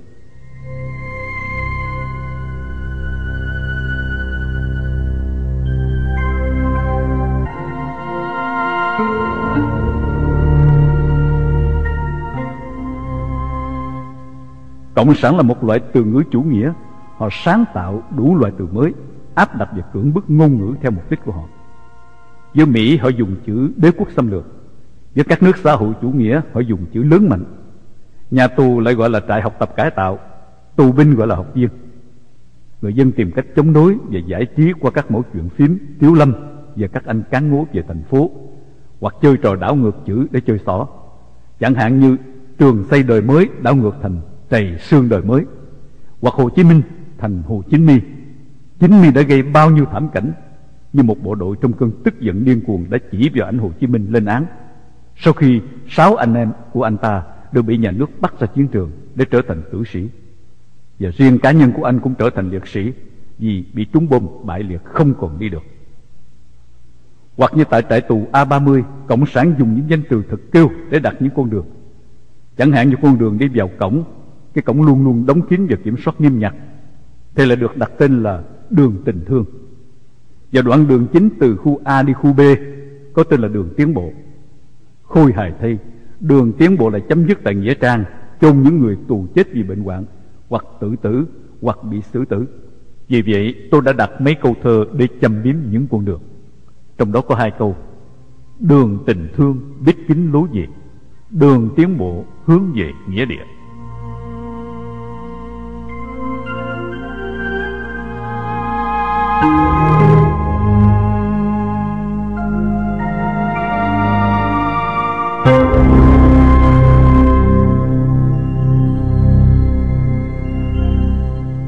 Đã hiểu được cộng sản, hiểu cái học thuyết sai lầm từ căn bản, bởi vì cộng sản tiêu diệt quyền sở hữu cá nhân, bởi vì muốn xây dựng chủ nghĩa cộng sản, con người cộng sản bắt buộc phải đạt được một số đặc tính đạo đức cách mạng mà chỉ có những bậc thánh mới hữu đủ và thật sự, nếu mọi người đều đạt được cái đạo đức cách mạng đó, thì thế giới chẳng cần một chế độ xã hội hoặc một chủ thuyết chính trị nào nữa cả. Thấy được cái tính chất khôi hài của hai học thuyết đối nghịch, chủ nghĩa duy tâm lại thường nhân danh lý tưởng và đạo đức để kiềm chế của người. Còn dưới ảnh hưởng của chủ nghĩa duy vật những sinh hoạt xã hội lại kích thích con người sống thêm về vật chất và hưởng thụ. Hiểu rõ những cán bộ cộng sản những con vật học nói mà từ người lãnh đạo cho đến anh nông dân dốt nát đều có cùng một trình độ ăn nói và nhận thức thuộc lòng giống nhau. Sự nghèo nàn và cằn cỗi của trí tuệ mà những bài diễn văn từ những khoảng cách thời gian hàng chục năm vẫn không hề có một tư tưởng mới lạ. Chủ nghĩa cộng sản chỉ là một đứa con tật nguyền của chủ nghĩa tư bản. Tôi nhận định như vậy và quyết định trốn thoát tại tù cộng sản để trở về chiến tuyến đấu tranh của mình. Ý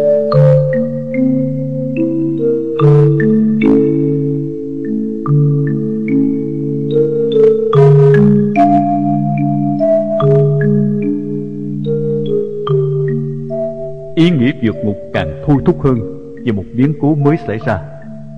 Hoàng, sau khi bị tu chơi khâm để hạ mẹ Là còn bị tu nguyền rủa. Đồ chó đẻ, Mẹ độc ác còn hơn cả những tên cai ngục vật cộng nữa. Đang đặt chuyện mật báo lên bộ chỉ huy trại Để tìm cách hãm hại tôi. Buổi sáng hôm sau, Hai tên vệ binh trang bị súng ống Chạy sòng sọc vào chỗ tôi ở, Trói tay tôi Chĩa súng vào lưng, dẫn độ đi. Giữa cặp mắt ngỡ ngàng, quảng hút của các bạn đồng tu.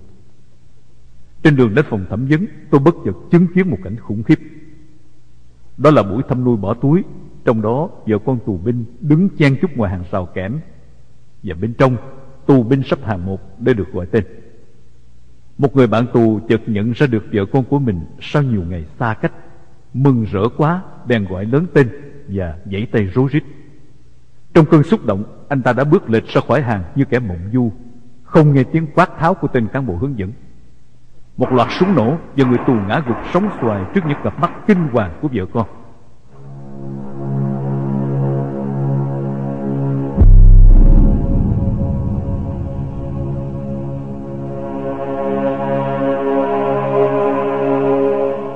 Thấy cái chết bất ngờ của một người bạn vì lý do thật tầm thường. Tôi chợt hồi hộp lo lắng về số phận của mình.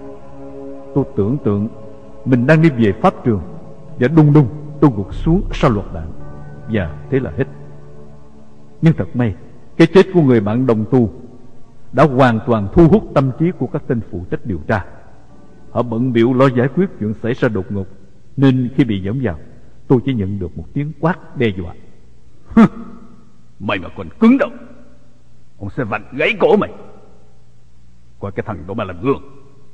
Nói xong, y mở trói Và đuổi tôi về.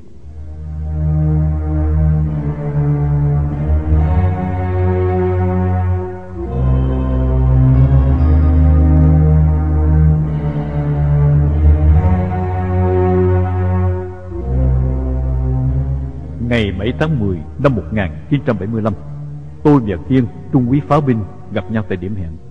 Nơi chúng tôi đã tập trung những đồ dùng cần thiết Để được chuyển dần ra hàng ngày, Để bắt đầu cuộc trốn chạy khỏi nhà tù Cộng sản. Chúng tôi lẫn tránh đám quản chế dẫn tù binh đi làm, Băng rừng đi về hướng đèo Phượng Hoàng Càng lúc tôi càng chiếm dần quyền quyết định, Mặc dù trong kế hoạch thiên chịu trách nhiệm dẫn đường Tôi hủy bỏ ý đồ leo qua ngọn núi có thác nước, Mà mỗi chiều đi làm về từ trại tù Lam Sơn Chúng tôi vẫn thường ngắm nhìn như một bức tranh đẹp Và là điểm chuẩn để định hướng trốn trại. Những khối đá treo leo dốc đứng Có nơi phải mất nửa giờ, Chưa đi được hai mươi thước đường dốc. Viên thuốc uống ngừa sốt rét Làm mặt Kiên đỏ nhừ, Đầu chóm dáng muốn bệnh. Kiên đã nản lòng vì thể lực yếu Và đoạn đường đầy chứa ngại vật. Sau khi băng qua nhiều đám rừng khá vất vả, Tôi quyết định rẽ về hướng một con suối để nghỉ chân dùng mùng lưới ni lông bắt cá lòng tông ăn sống và ngủ lại qua đêm. Chiếc võng quá cũ trăng trở dưới lưng như muốn rách toẹt vì sức nặng. Hai đứa treo võng nằm sát nhau, mệt mỏi không đủ sức để nói chuyện. Chúng tôi truyền qua lại điếu thuốc rê đắng ngắt chịu đựng cơn lạnh về đêm của núi rừng.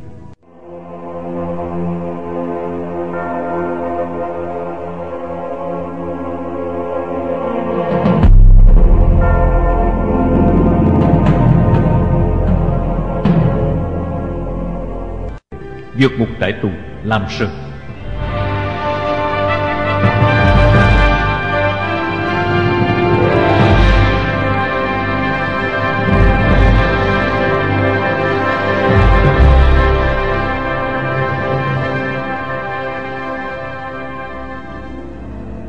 Sáng hôm sau, chúng tôi băng qua những tảng tranh rộng cao ngập đầu người ra đường đón xe. Xe bộ đội nhộn nhịp qua lại Dịch vụ bán xăng nhất lậu công khai trên đèo của giới tài xế nhà binh làm chúng tôi vỡ mộng về những lời đồn đãi nói rằng đèo Phượng Hoàng do quân kháng chiến kiểm soát một phần. Sau khi bị nhiều xe qua mặt từ chối không cho quá gian, chúng tôi được một người chạy xe Honda chở nhờ lên đèo. Chỗ chiếc xe hàng chở gạo đang bị hư và đang sửa để xin đi nhờ lên 30 thuộc. Xe chạy giữa đèo, hai bên đồi núi trùng trùng điệp điệp. Tưởng tượng kế hoạch đi bộ băng rừng của Kiên Tôi chợt bất giác rung mình, kinh hãi. Trong những dãy rừng núi hung hút bạc ngàn kia, Chúng tôi sẽ trở thành gì? Nếu không phải là những bộ xương khô vất dưỡng, đói khát. Mặc dù tức vọng về tình hình đèo Phượng Hoàng, Cũng như khả năng dẫn đường của Kiên, Tôi vẫn cương quyết đi về hướng dự định.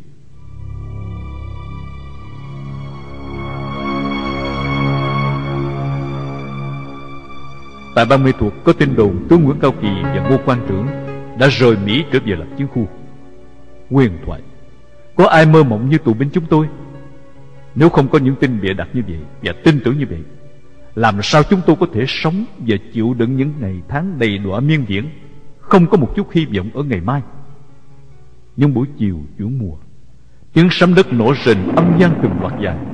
Chúng tôi vẫn ở là tiếng B-52 đang rải thảm có khi ở gần những bãi tập bắn Chúng tôi vẫn ngỡ và đồn đãi là đang có giao tranh nếu biết rõ các ông tướng, ông tá của quân lực Việt Nam Cộng Hòa Đang đầu tắt mặt tối với cuộc mưu sinh ở Mỹ Chắc chắn tâm trạng của người tù sẽ khốn khổ biết bao. Người trong nước hy vọng người ngoài nước Người ngoài nước trông chờ người trong nước. Đó là lý do tại sao đã 14 năm Mặc dầu chính quyền Cộng sản đã hoàn toàn thất bại trong kế hoạch kinh tế an sinh ngoại viện Mặc dầu toàn dân bất mãn Chế độ Cộng sản vẫn còn tồn tại.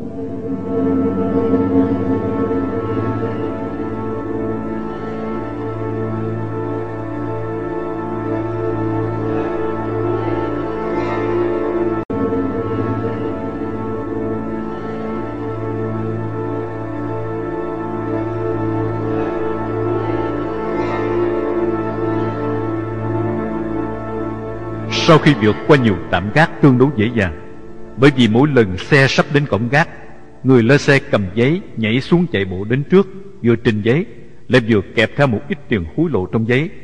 Tên gác khỏi cần xét xe Dãy tay ra lệnh cho xe chạy luôn. Đang yên chí vì tình hình thuận lợi, Xe chúng tôi lần này bất ngờ bị chặn giữ lại Vì gần đến giờ giới nghiêm.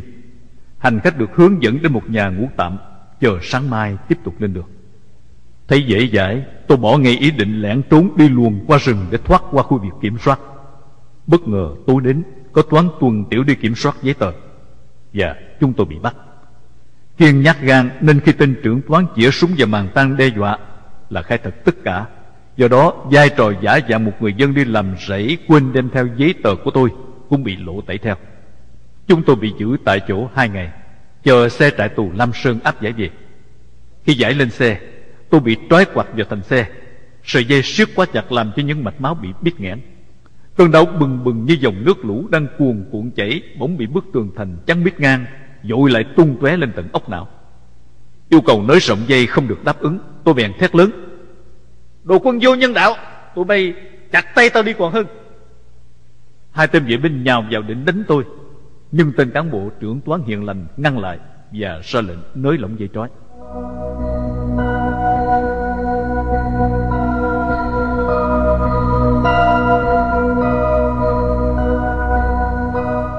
Trên đường đèo, Ở nhiều khúc quẹo gắt. Tôi định tìm cách đạp vào tay lái tên tài xế, Cho cả xe lao xuống vực, Chết chung luôn một đám. Tên vệ binh linh cảm được điều tôi nghĩ, Nên y đủ chỗ ngồi, Chèm sát bên trái tôi, Làm vật cản che tên lái xe.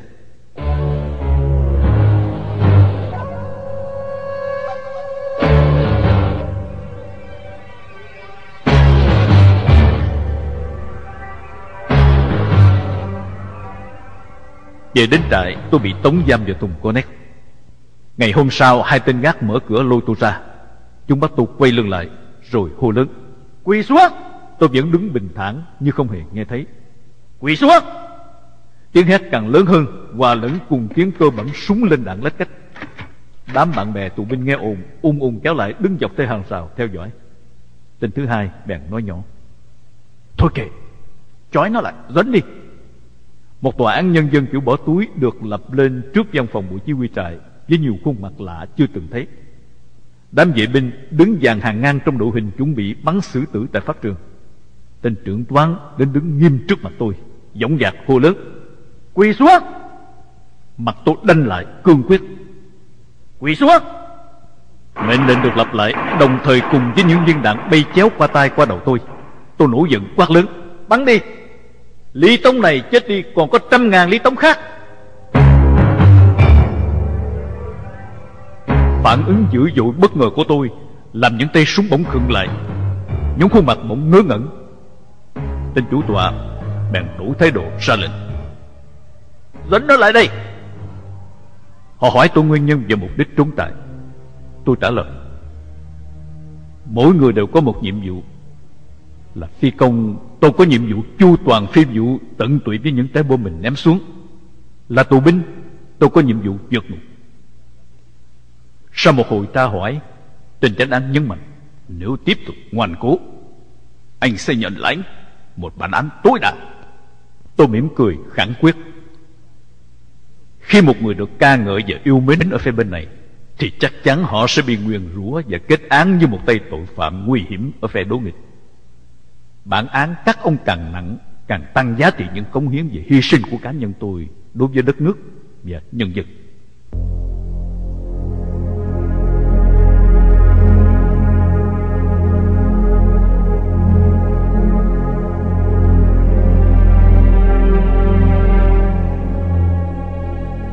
Tôi bị đem nhốt trở lại Conex, Một chuyên viên tra tấn đặc biệt đến tận Conex, Dùng kềm rút từ từ những móng chân của tôi để trừng trị.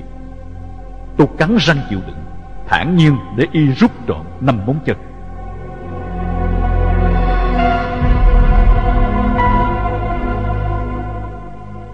Các người chỉ rút được móng chân ta, Nhưng không bao giờ rút được ý chí sắt đá Đã đúc thành khối vững chắc trong lòng của ta.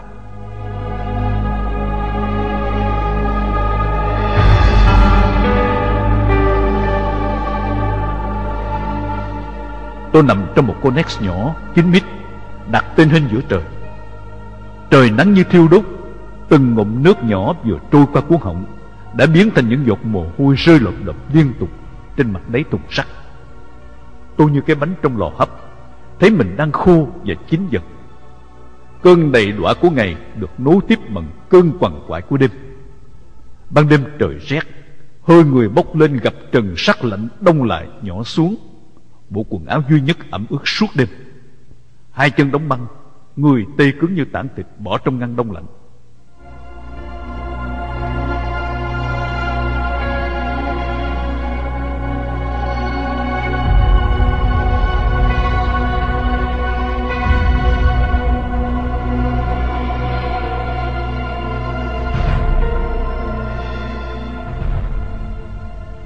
Nằm trong Conex gần nửa năm Tôi có đủ thì giờ để nhận xét và suy gẫm về những chuyện dùng vặt của cuộc đời nói chung và bản thân mình nói riêng. Tôi đặc biệt chú ý đến thành phần bộ đội Cộng sản. Có những tên gác trong bữa ăn lấy đũa xăm vào tô cơm xem nhà bếp tu có giấu đồ ăn cho tôi không. Trái lại, có những người khuyến khích và cho phép bạn tôi tiếp tế thêm trong phiên trực của họ. Con người khi sinh ra đời, thiện ác vốn là tính bẩm sinh chứ không phải nhân sinh tính bổn thiện.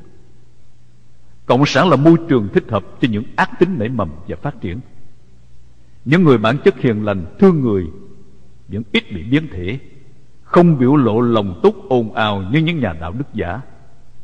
Sự tế nhị kín đáo của một số bộ đội tốt bụng đem đến sự cảm thông với những con người thù địch.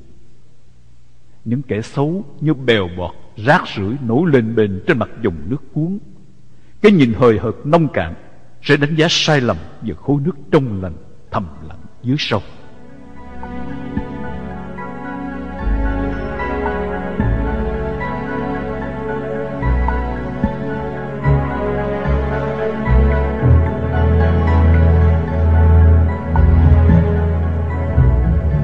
trở về địa ngục trần gian.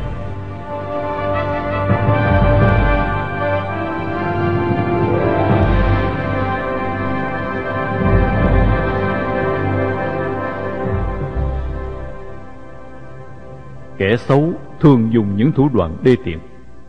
Có những tên Việt Cộng lấy giải cờ vàng ba sọc đỏ để may quần lót, Hoặc lấy tên các lãnh tụ thù địch để đặt tên cho chó. Những con chó liếc kỳ tiệu Là những tên độc tài theo giọng Bắc của Nixon, kỳ thiệu. Tôi vừa giận vừa tức cười Khi có đứa lại đặt tên cho một con chó mới đem về là Lý Tống. Cùng nằm trong nhà tù Mỗi người tù đều có những ưu tư giống nhau Nhưng lại có những cách làm khuây nguôi nỗi ưu tư một cách khác nhau. Với tôi, ngoài những mưu tính để thoát của sổ lòng Mà những kế hoạch, những chi tiết đã chiếm một khoảng lớn thời gian nghiên cứu. Thời gian còn lại có lẽ là những hồi tưởng về đời sống cũ, với những vui buồn, với những ưu khuyết điểm cần phát huy hoặc khắc phục. Là những cuộc đấu khổ với bọn điều tra cần chuẩn bị trước để đối phó, là những tập luyện cần phải chú tâm. Sự tập luyện để giữ vững tinh thần về ý chí không chỉ diễn ra trong lúc còn tỉnh thức, mà còn phải xuyên qua cả trong giấc ngủ. Có những đêm giật mình thức giấc vì cơn ác mộng mà miệng vẫn còn há lớn kinh hoàng. Mồ hôi còn ướt đẫm trong thời tiết giá lạnh sau những cuộc rượt đuổi chém giết trong giấc mơ. Trong truyện Tàu có một nhân vật kỳ lạ, bởi vì ông ta trong một lần nằm ngủ thấy bị kẻ thù lăng nhục, nên khi tỉnh giấc, ông cấp kiếm ngồi phục ở trong giường nhà, chờ kẻ thù trong giấc mơ trở lại để đánh trả thù. Ông ta chờ từ ngày này qua ngày nọ, đêm ngày không ngủ, đến lúc kiệt lực và chết vì một mối quốc hận, vì một mục đích trả thù viễn vông tôi thì trả thù kẻ trong mơ, hay chính ra là để trả thù sự hèn nhát khiếp nhục của mình trong giấc mơ, bằng cách vừa tỉnh thức là vận dụng sự hồi tưởng và trí tập trung để nằm mơ trở lại, để tìm những khuôn mặt, những quan cảnh của giấc mơ vừa qua. Sau một thời gian tập luyện, tôi đã thành công. Khi vừa thức dậy, vì bị rượt đuổi thức đảm là có thể tiếp tục mơ trở lại, thấy lại và chiến đấu trở lại. Và thật tuyệt là trong cuộc chiến đấu trong giấc mơ kế tiếp, tôi đã một mình tả xung hữu đột giữa đám kẻ thù hung hãn và chiến thắng những kẻ mà tôi vừa bị đại bại. Có gì hạnh phúc bằng mình còn điều khiển được cả mình trong cuộc chiến đấu trong giấc mơ.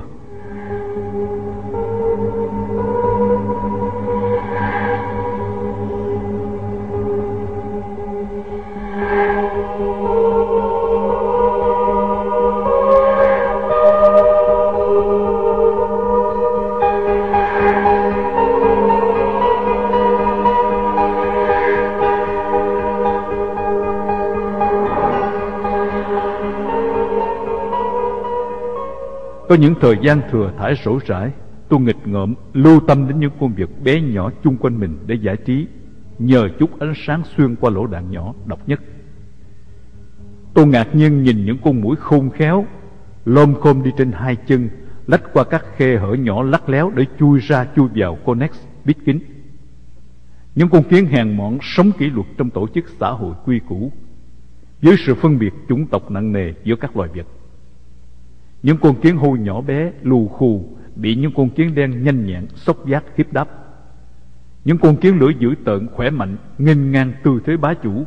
Những cuộc tử chiến để giải quyết hận thù giữa loài vật Trận thư hùng giữa hai con kiến lửa, Một heavyweight và một lightweight Kiến nhỏ, cắn cổ kiến lớn. Kiến lớn dùng càng siết gọng kềm, ngăn bụng kiến nhỏ. Cuộc chiến đấu quyết liệt kéo dài Cho đến khi kiệt sức mà chết như hai nhân vật trong truyện Tàu. Con kiến nhỏ chết trước, kiến lớn chiến thắng, nhưng sau khi đi quờ quạm vài bước, cũng ngã xuống chết theo. Có trận đánh nhau, có cả trọng tài giám sát. Hai kiến đen trọng tài nằm rạp hai bên, chuối mũi theo dõi trận đấu rất nhiệt tình tận tụy và can thiệp khi có một võ sĩ kiến chơi không đúng luật. Chúng di chuyển và giữ khoảng cách góc độ vuông vắn. Một kiến trọng tài sau hồ lâu theo dõi đứng lên dương vai làm vài động tác cho đỡ mỏi, rồi bỏ đi như thể muốn ném lại một câu chữ thề. Mẹ, hai chú mày đánh nhau dằn dai quá, tao về ngủ cho khỏe. Chú kiến trọng tài còn lại tiếp tục điều khiển trận đấu. Khi hai chú kiến địch thủ đều chết, kiến trọng tài tha cả hai về tổ.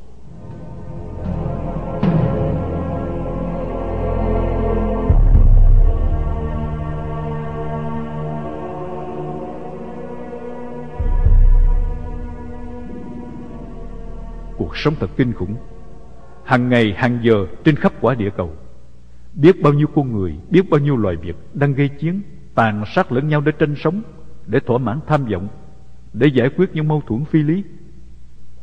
Nhìn về bản thân và qua các sự khám phá về những kinh nghiệm đau lòng về cuộc sống người tù nhân, tôi nhận thấy sự thâm thúy của chánh sách làm chủ kinh tế sẽ làm chủ chính trị phải ở trong hoàn cảnh cùng khổ mới nhận chân được giá trị của từng con người và thấy hết được giá trị của từng hộp cơm, chiếc xương cá. Vị giác và khứu giác của những con người đối khác trở nên tinh tế đặc biệt. Tôi phân biệt được cái vị thanh ngọt riêng biệt của từng ngụm nước lạnh lấy từ những giếng nước khác nhau, đun sôi ở những độ khác nhau. Cái vị ngọt ngào của đường, cái vị béo ngậy của mỡ gây những cảm giác chấn động cho thể xác khô héo, thiếu thốn. Tất cả cơ phận của bộ máy tiêu hóa ngây ngất đê mê khi được một chút thỏa mãn. Sự kích thích sâu xa, mãnh liệt tác động cả trong giấc ngủ. Ăn một miếng thịt nhỏ bé hiếm hoai cũng có thể tạo nên được một giấc mơ. Một lần mộng tinh khóa lạc. Mộng tinh, mộng mị là những hạnh phúc tuyệt vời của những ngày tháng lao tù đầy đọa. Chưa bao giờ tôi nằm mơ nhiều như thời gian nằm ở Conex. Hình như tối nào tôi cũng nằm mơ, mỗi đêm mơ nhiều giấc mơ khác nhau. Đêm là một chuỗi những giấc mơ liên tiếp và giấc mơ cứ quanh quẩn với chừng đó đề tài. Tôi mơ thấy mình đang bay lượn trong chiếc phi cơ ngày cũ. Phía dưới kia là một rừng cờ. Cờ vàng ba sọc đỏ phất phới trong những ngày hội lớn. Quân và dân miền Nam đang tập hợp lại và ung ung đứng dậy khởi nghĩa. Rồi bỗng nhiên tất cả biến mất, rừng núi bỗng xuất hiện bạc ngàn. Và tôi đang bay lạng giữa trời một mình, không có cả phi cơ, hai tay chập chờn như đôi cánh chim, bay qua bao núi non làng mạc ruộng đồng như một chim trời thông dong vui thú. Cho đến khi khả năng bay không còn nữa Tôi cứ rơi là đà người xuống Tôi cố dùng dãy, cố vươn lên Khi những ngọn cây càng lúc càng nhô lên Ào ào phóng lên Và giật mình thức dậy Khi tiếng la hét như vừa thoát ra khỏi cổ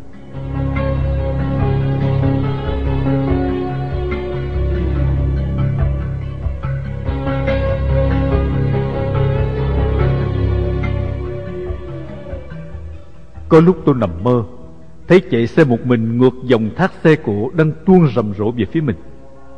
Những người chạy ngược tôi hớt hải vội vàng. Họ đổ nón cối, họ mang dấu hiệu cờ đỏ sao vàng, họ tranh nhau, giành nhau chạy cho kịp giờ ấn định trong cuộc tháo lui hốt hoảng. Tôi vẫn chạy ngược chiều, quay cuồng chóng mặt vì tốc độ, vì mật độ đông đảo của xe. Tôi thấy hào hứng vì mình là nhân chứng duy nhất đang chứng kiến sự tháo chạy kinh hoàng của kẻ địch bại trận.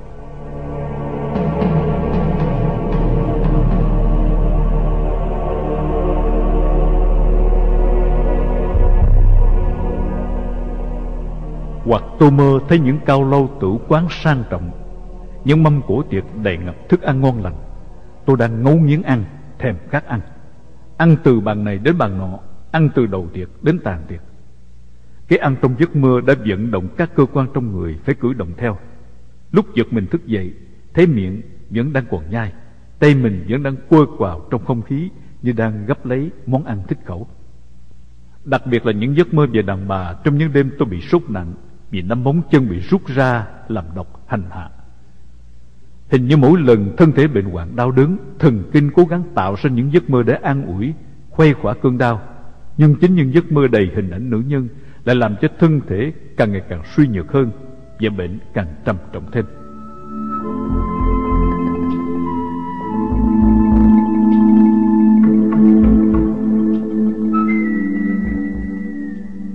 Tôi thường bị kéo giật ra khỏi giấc mơ, Tỉnh thức vì một tiếng động dữ dội.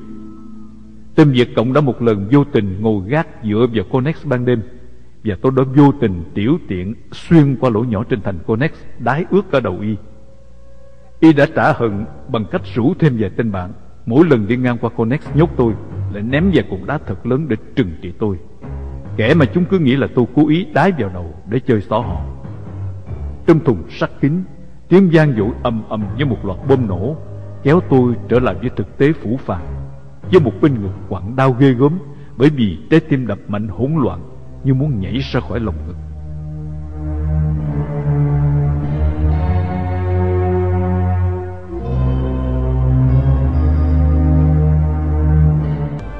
Hạnh phúc bất hạnh. Ngày tháng chậm rãi trôi qua, Có những giây phút ngẩn ngơ lầm lẫn Giữa ngày và đêm giữa mộng và thực. Tôi cảm nhận cái ý nghĩa kỳ lạ của cuộc sống và con người. Cộng sản có nhận thức sâu sắc về con người nên dễ dàng chế ngự con người. Sự đói khát, sự đầy đọa, nâng cao giá trị những tiện nghi tầm thường, những hạnh phúc hèn mọn. Khi nhu cầu bức thiết bị hạn chế, sự thỏa mãn dễ dàng đạt đến tột độ.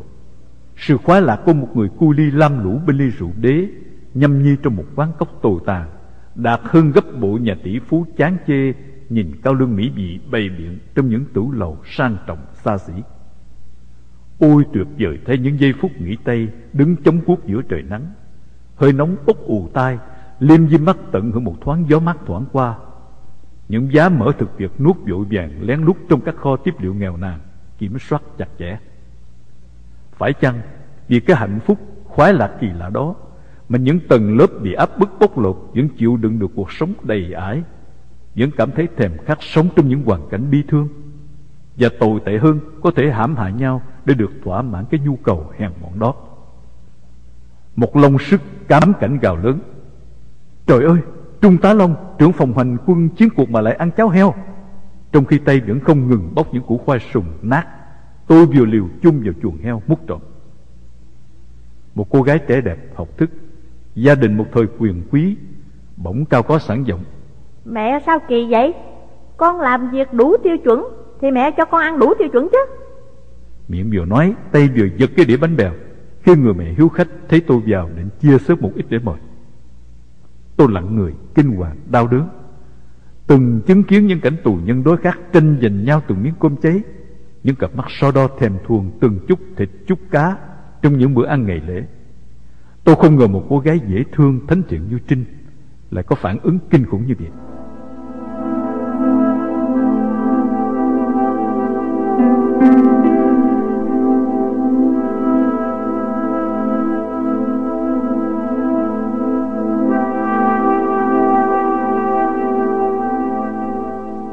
Tôi nhớ đến một người anh ở Sài Gòn. Ngày tôi trốn về Sài Gòn gặp anh ta lần đầu. Anh ta ôm tôi khóc lớn đầy xúc động. Tôi ít đi lại thăm anh. Bởi vì ngại rằng hoàn cảnh vượt ngục của mình Sẽ đem lại hậu quả nguy hiểm cho gia đình anh ta. Hơn nữa, Nhà anh ta, con cái đông, Cũng đang gặp hoàn cảnh thiếu thốn. Một lần đang ngồi trên lan can lầu, Chỗ trú ẩn hàng ngày của tôi, Bởi vì ngồi ở đó, Thì dù bà chủ nhà hay xét nét kiếm chuyện, có xuống thăm hoặc nói chuyện với cô cháu Cũng không thấy được tôi. Vì phòng và hành lang có tường ngăn Và cửa khóa. Hơn nữa dưới bức mình kín dày phủ phía ngoài. Tôi có thể ngồi đó học, Thỉnh thoảng nhìn dưới đường xem thiên hạ qua lại để giải buồn, Mà không ai thấy được mình. Tôi chợt thấy dáng dấp vội vã luống cuốn của người anh bên kia đường. Anh vừa tiến vừa hướng tôi, Đôi mắt thỉnh thoảng liếc nhìn lên lan can chỗ tôi ngồi Trong dáng lén lút kín đáo. Tôi chợt cảm thấy vui mừng, Nghĩ rằng anh đang đến thăm tôi, Nhưng vì cẩn thận sợ bị theo dõi, Cho nên vừa đi vừa cảnh giác. Anh băng qua đường Mắt đảo láo liên bước đi vội vã, Hình như anh vẫn biết tôi thường ngồi đó. Tôi chuẩn bị mở cửa sẵn Để anh khỏi gõ cửa, Khỏi phải đứng chờ đợi lâu bên ngoài, Nguy hiểm. Tôi đứng cạnh cửa đợi chờ. Khoảnh khắc chờ đợi cứ kéo dài ra. Tôi ngạc nhiên vì từ thang lầu bước lên chỉ cần 2 phút Mà 10 phút đã trôi qua, Vẫn không nghe tiếng bước chân người. Đợi chừng 15 phút không thấy động tĩnh, Tôi mở cửa đi xuống lầu xem xét. Chẳng thấy anh ta đâu. Có lẽ nào tôi nhìn nhầm người khác? Không, Mắt tôi không đến nổ tệ để không nhận ra người thân Trong vòng mười mấy thước. Có lẽ nào? Tôi chợt nghĩ đến một điều, Mà chỉ nghĩ đến tôi đã thấy đau xót toàn thân. Có lẽ nào? Không, Tôi không thể không tưởng tượng Là tôi có thể nghĩ như vậy, Và không thể nào có chuyện như vậy. Tôi muốn xác nhận rằng Tôi vừa chợt có một ý nghĩ không đúng. Tôi muốn phá bỏ cái ám ảnh kỳ dị kia. Tôi khóa cửa phòng đi xuống đường, Đi vòng ra phía chợ, Len lén đi về phía tiệm phở, Mà đã một vài lần anh ta dẫn tôi đến đó ăn.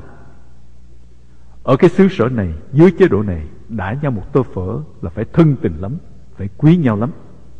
Cái sự thật đau lòng không tưởng tượng được Lại đang nằm sờ sờ trước mắt tôi kìa. Anh đang ngồi tít phía trong góc tiệm Và cẩn thận hơn Lại xoay lưng ra ngoài đường. Thì ra khi đi qua đường, anh đã lén lút vì sợ tôi thấy, Chứ không phải vì sợ bọn công an theo dõi. Anh ta sợ là phải mời tôi ăn một tô phở nữa, Và anh ta phải ngồi quay lưng ra ngoài Để lỡ tôi có đi ngang qua đó, Sẽ không nhận được anh ta. Tôi lặng lặng bỏ đi, Lòng quặn đau Vì những thực trạng kinh khủng của cuộc đời Trong xã hội mới.